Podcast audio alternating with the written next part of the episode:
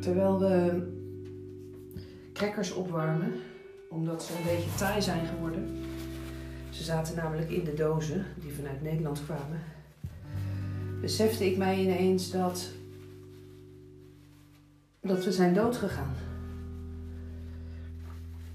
En niet letterlijk. Of misschien ook wel. Ik weet het niet. Maar in ieder geval, het moment dat we hebben besloten, Elske en ik, om uit het leven in Nederland te stappen en ons te verbinden met het leven hier op Lanzarote.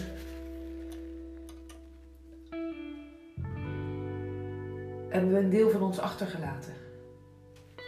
En zijn we verder gegaan op de reis die we, nou, die op een of andere manier onvermijdelijk is. En ik snap dat het heel spannend is om hier naartoe te komen. Om te ervaren wat je te ervaren hebt. Omdat je misschien wel eens tot eenzelfde conclusie kan komen. Of eenzelfde verlangen aangeraakt zou kunnen worden.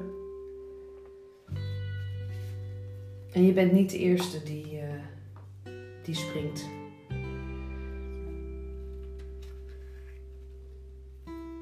Van dood naar springlevend. Van niet meer leven naar het leven vieren. Daar gaat het over.